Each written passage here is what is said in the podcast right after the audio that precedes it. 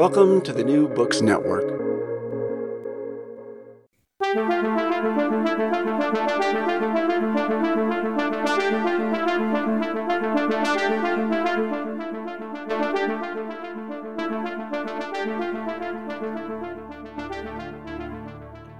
The Western coalition supporting Ukraine in its war with Russia has so far been thought to be solid and reliable. But there may be vulnerabilities in that support, even as Russia seems to be in disarray on the battlefield and elsewhere. It's been believed all along that Vladimir Putin would use his control over oil and gas resources on which Europe depends to assert leverage over the West in the conflict, and heating costs are indeed rising just as the cold weather is descending. The US is less affected by the vicissitudes of energy supplies, but they're hardly immune to these concerns either. How are Americans and others viewing the Ukraine Russia conflict now? How long will their support hold up? Welcome to International Horizons, a podcast of the Ralph Bunche Institute for International Studies that brings scholarly and diplomatic expertise to bear on our understanding of a wide range of international issues. My name is John Torpey, and I'm director of the Ralph Bunche Institute at the Graduate Center of the City University of New York. We're fortunate to have with us today Marcus Stanley, who is the advocacy director of the Quincy Institute for Responsible Statecraft. Prior to joining the Quincy Institute, he spent a de- decade at uh, Americans for Financial Reform, where he played a leadership role in policy formulation and advocacy to reform regulation of the U.S. financial system. Before that, he was an economic and policy advisor to Senator Barbara Boxer as a senior economist at the U.S. Joint Economic Committee. While there, he produced uh, War at Any Price, a seminal study on the full costs of the Iraq invasion that was used to build political support to end the U.S. role in the war.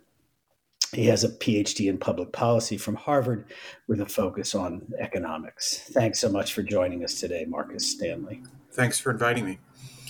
Great to have you. So, uh, we're having this conversation because uh, you had Data for Progress conduct a poll for the Quincy Institute assessing Americans' attitudes towards the Ukraine Russia war that suggests American support for the ongoing conflict may be more limited than, seems to me anyway, than was previously thought. What did the, the poll find? Well, I, I, have to disagree a little bit with your framing um, of both the poll and um, the sort of introduction. Um, where you discussed whether whether American support will hold up uh, for Ukraine. This this poll was really fo- not focused on support for Ukraine. Uh, we, we actually, uh, I think, we're in line with previous polls and finding uh, substantial public support for uh, Ukrainian resistance to the Russian invasion. Uh, but what this poll did that I don't think any other poll of the U.S. population has done so far is it asked about uh, public support for efforts at diplomacy and negotiation uh, to try to reach a peaceful solution uh, in the war. Um, right now, we are pumping weapons into the Ukrainian conflict, uh, where, as you say, the Ukrainians uh, have done and continue to do very well in defending their country from Russia's illegal invasion. Uh, but we do not have uh, a diplomatic or negotiations track uh, to try to reach a ceasefire or bring this war to a peaceful conclusion. And what we found in this poll is that there's very strong support uh, for trying to open that diplomatic track. Um, to try to actually engage with Russia uh, diplomatically and through negotiations between the United States and Russia uh, to try to uh, avert some of the more extreme outcomes that could uh, result from this war, you know, up to and including uh, potential nuclear conflict. And we found a very strong public support uh, for negotiations and, and talks with Russia uh, by a margin of 20 plus points. among the public. Uh, but again, I do think it's important to um, to say that this was not counterposed to uh, support for Ukraine. The the uh, the idea of engaging to try to reach a ceasefire and a peaceful solution is not something that contradicts support for Ukraine. It's something that uh, complements support for Ukraine and has the potential of sparing uh, Ukraine more death and devastation in this war. Right. Um, but one of the findings, if I understand correctly, was that people uh, want to see a negotiated solution sooner rather than later, even if that entails uh, that Ukraine makes some concessions to Russia. And I guess one question is, you know, is that not? I mean, that seems to me, in some sense, a kind of, you know, backing off to some degree from uh, the sort of full-throated uh, support for Ukraine and you know it, in its defense of its territory and sovereignty and that sort of thing. Uh, but maybe you could clarify, uh, since I didn't really see it in the report, um, what exact concessions are you know indicated or suggested there, insofar as you know. I mean that the I think the uh, question was simply framed around the idea of concessions to Russia, you know, if necessary. Well, there were a number of questions on diplomacy. That was one that that uh, asked hypothetically, would it be worth uh, trying to reach diplomatic solution, even if some concessions were involved? And we continue to find a strong public margin for that. Um, there was no discussion of what those, or there, there was no specification in the poll of um, of what those concessions might be. I think um, the the fact is that especially when a country has um, uh, defined a conflict as as sort of an existential conflict critical to its um, to its sort of national security interest as Russia clearly has, especially in this this recent mobilization. Uh, diplomacy and the effort to reach um, a negotiated solution uh, generally involves compromise and concession on both sides, at least to some degree.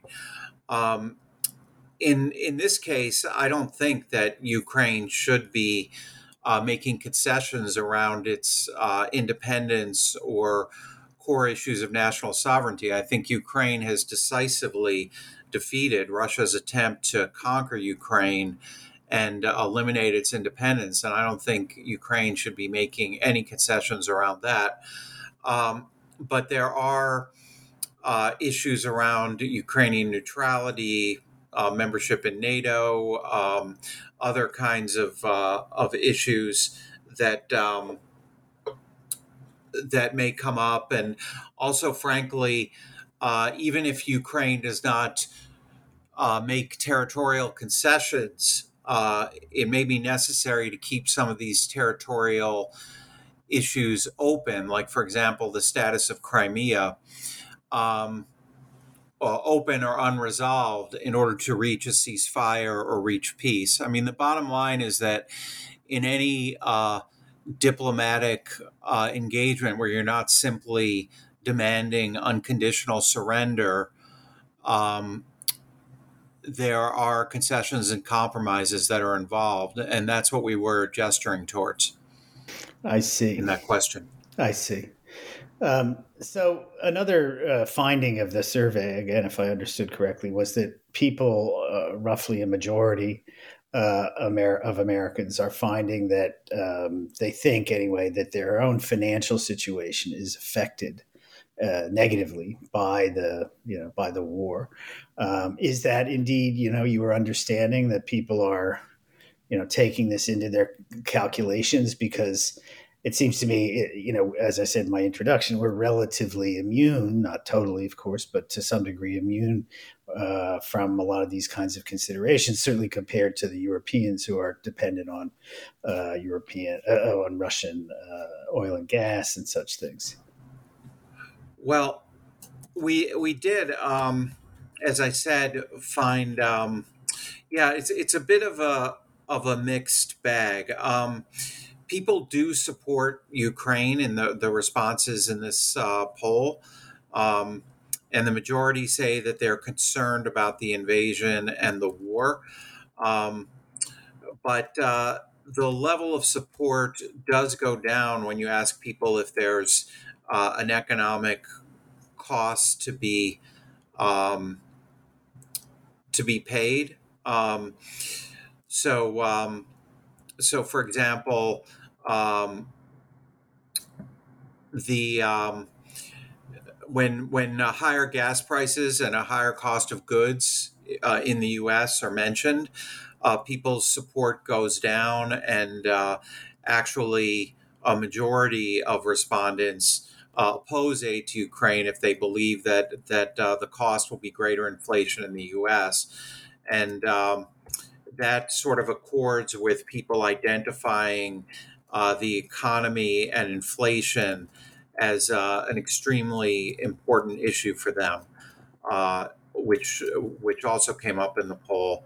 Um, and uh, you, you, know, people um, people defined uh, the economy um, or um, people defined inflation actually uh, as as one of the most important issues to them. Many more identified inflation as a critical issue to them uh, then identified uh, the war in Ukraine as a critical issue. In fact, only 6% of the population said that, uh, or 6% of respondents to the poll um, said that uh, the Russian war in Ukraine was one of the top three issues facing the country today, whereas 46% said inflation uh, was one of the top three issues facing the country today. So um, we've seen some decline in gas prices after the initial spike uh, around the initial invasion. Um, and it's sort of unclear what the effect on energy prices is going to be of an in the U.S. of an ongoing war. I mean, we know that the there's a massive effect on energy prices in Europe of this war, uh, but in the U.S. it's uh, it's less clear. But uh, I do think that it came up in the poll that people are very concerned about kitchen table issues uh, like inflation and taxes uh, more so than um, than the war in Ukraine. Right. So they have what one might call a kind of rational uh, attitude about this. It's not affecting us, you know, directly anyway, as much as it is Europeans. Uh, that certainly right. the things the that are affecting, they perceive as affecting them personally are more important to them. Exactly, exactly. So, uh, as you sort of hinted, I think a minute ago, um, Russia's forces and its military posture have been portrayed in recent uh, days as in disarray and with growing domestic uh, unrest and discord back in Russia. Um, yet, this has been seen as potentially pushing Vladimir Putin into a dangerous corner and there's more talk about as you've also done you know sort of the worry about a possible nuclear uh, nuclear conflict. I mean how do you think americans are interpreting what's going on on the battlefield? Um, well i think that um, the war for those of us who are uh, you know follow foreign policy and so on we're, we're following this very closely uh, and there's no question that Ukraine is showing impressive successes on the battlefield. Uh, but at the same time, uh, Russia appears to be responding by greatly increasing its combat power and uh, that it's devoting to this uh, this war. Uh, and also amplifying its its rhetoric and at least its rhetorical commitment to the conflict to the point where I think one uh, can really be concerned about what the next steps on the escalation ladder could be, uh, both for Ukraine and even for the United States as well. Um, Russia uh, mobilized uh, 300,000 uh, in a partial mobilization and is has you, you, know considerably more that it appears to be uh, preparing to mobilize, and even that first 300,000 is going to more than double the combat power uh, that it has in Ukraine. Uh, and it also uh, has been threatening uh, more direct attacks on uh, on Ukraine, uh, ramping up its war economy internally, and even making nuclear threats if um, if other countries intervene. So the Russian rhetoric seems to clearly indicate that they view this as a, a critical matter of their national security, and they're going to respond, at least in the foreseeable future, by escalating this war instead of backing down. Um, if um, if things continue uh, to go badly for them. Um, and the, the Ukrainians, you know, to the, the credit of their courage, you know, are willing to uh, run some of those risks to take back their territory clearly. Uh, but I think that it increases the importance of opening uh, a diplomatic channel to prevent some of those uh, more extreme outcomes, as I said, up to and including nuclear war, and try to reach a ceasefire or a peaceful um, diplomatic solution for this war, and one that preserves uh, Ukraine's uh, independence as a nation. Since, as I said, uh, the Ukrainians, with United States help, have definitively defeated Russia's attempt uh, to conquer them completely. So, where do diplomatic efforts stand? I mean, for a time, Mr. Erdogan in Turkey was kind of overseeing or facilitating some kind of uh, discussions, but one doesn't hear much about diplomatic uh, efforts at the moment. I mean, are you aware of what's going on? What's happening? Well, we've been going somewhat backwards. You're right. I mean, early in the war in March and April, it appeared that uh, Ukraine and Russia were close to an agreement or had even sort of informally uh, decided to pursue an agreement that was based on uh, the idea that uh, Ukraine would become a neutral nation, not join NATO, uh, would receive security guarantees uh, from uh, various countries on the UN Security Council, and the territorial issues would be uh, postponed. Uh, the final settlement of the territorial issues would be postponed, but there would be a ceasefire based on uh, Ukrainian neutrality. Um, and then it appears that uh, the West, there was a sort of a, a combination of factors. Uh, the West, the UK especially, apparently actually discouraged Ukraine from going ahead with that agreement.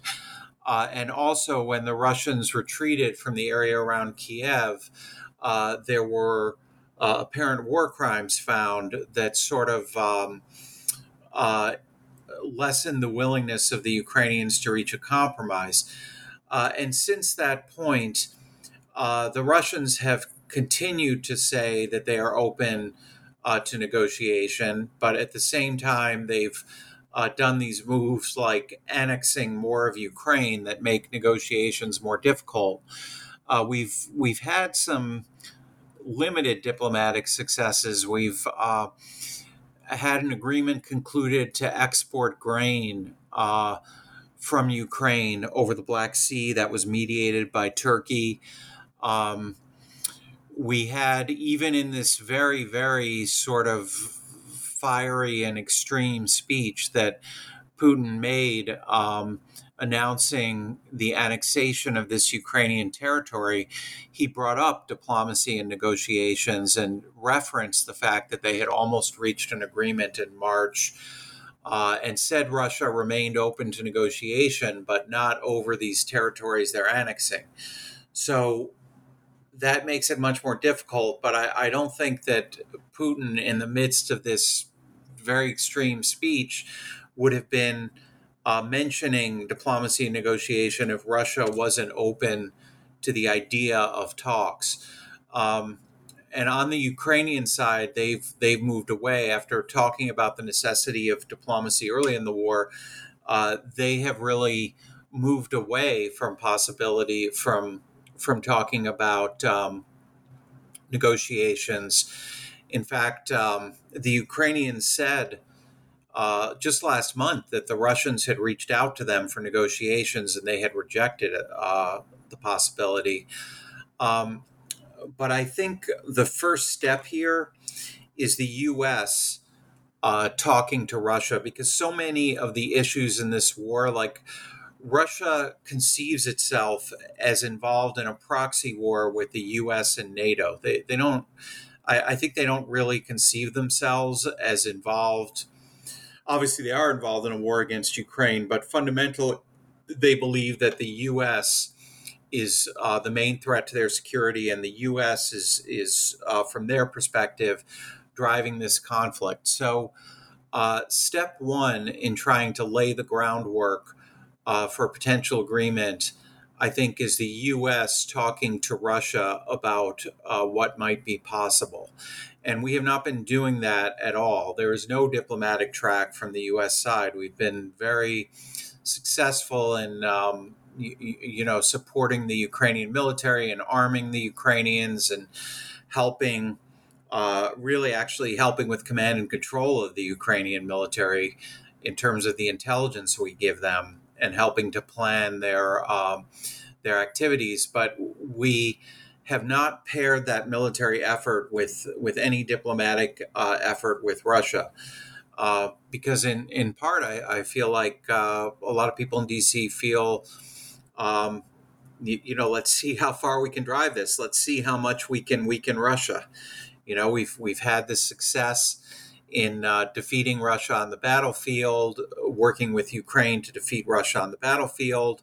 Uh, the United States has spent a lot of money, but we have not, you, you know, had to commit our own troops to do it.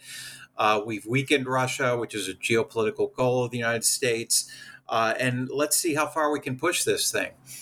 Uh, and I actually, I think that's, uh, you know, how far we can push this thing without opening that diplomatic track. And I actually think that's uh, quite dangerous because, uh, sure, we've had success so far, but uh, if you cross a red line, you know you don't know until you've you've crossed it uh, whether you've crossed that dangerous line uh, involving some form of escalation that's going to be you, you know even more destructive to Ukraine that's going to draw in the U.S. or NATO uh, that could involve sabotage of infrastructure or, as I said, even escalation to a nuclear conflict. So uh, we have weakened Russia. We've defeated Russia's initial war. We've worked with Ukraine to defeat initial Russia's initial war goals. We've shown up the Russian military as much weaker than anyone thought. Um, and I think that this is a time where rather than pushing on to try to you know, achieve regime change in Russia or overthrow the Russian government, we need to think about what kind of settlement uh, would work to defend the independence of Ukraine and defend uh, European security without doing even more damage in this war.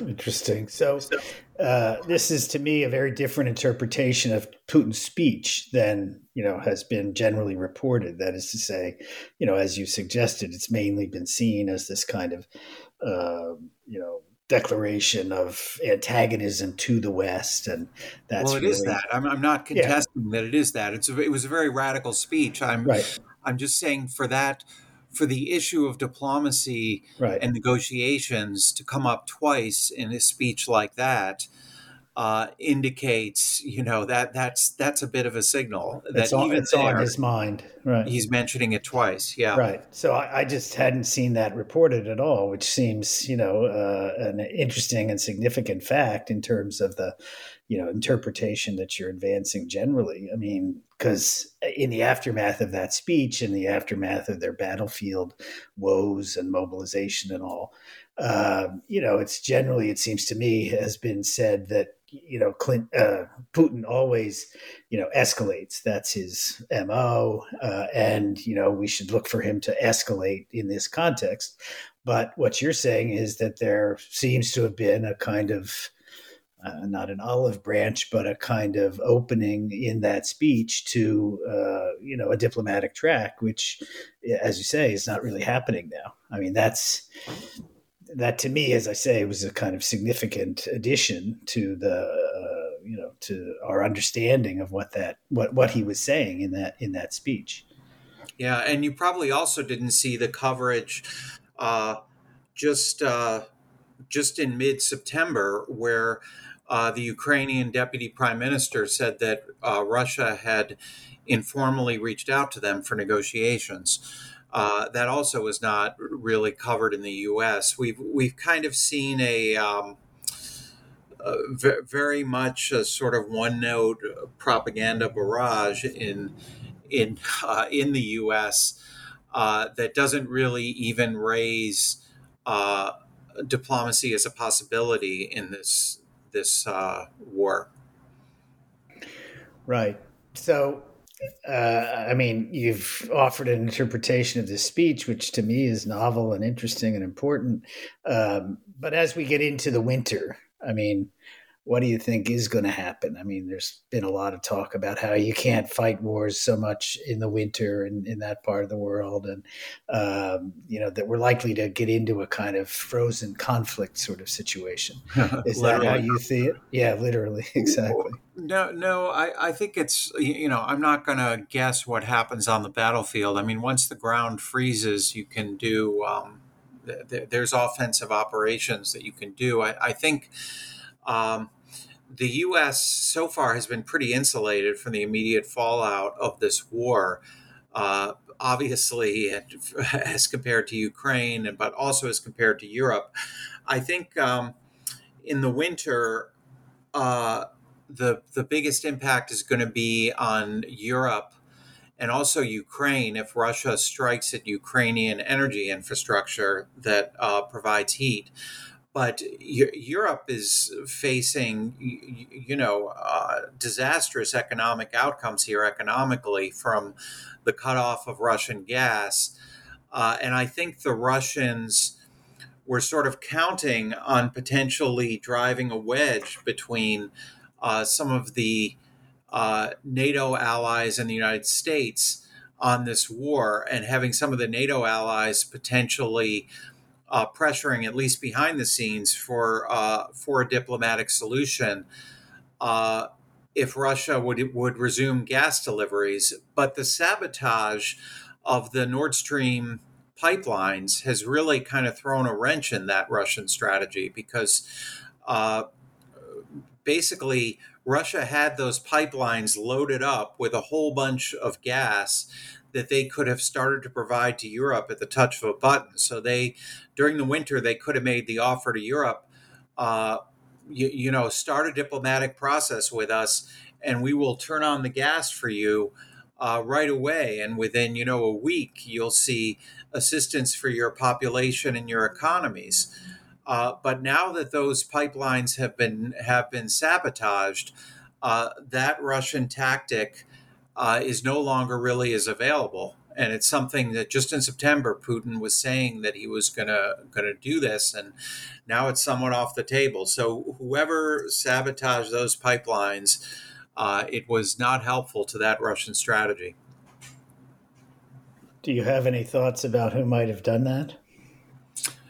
Uh, well, I don't know. There are a, a number of uh, of actors, but the claim that it was Russia that sabotaged its own pipelines uh, seems to kind of um, uh, it seems to be very non-obvious. Let's put it that way, because it uh, they were Russia's own pipelines, and just in September we had Putin publicly saying uh, that that gas was available if uh, Europe eased off on its sanctions and moved toward making peace.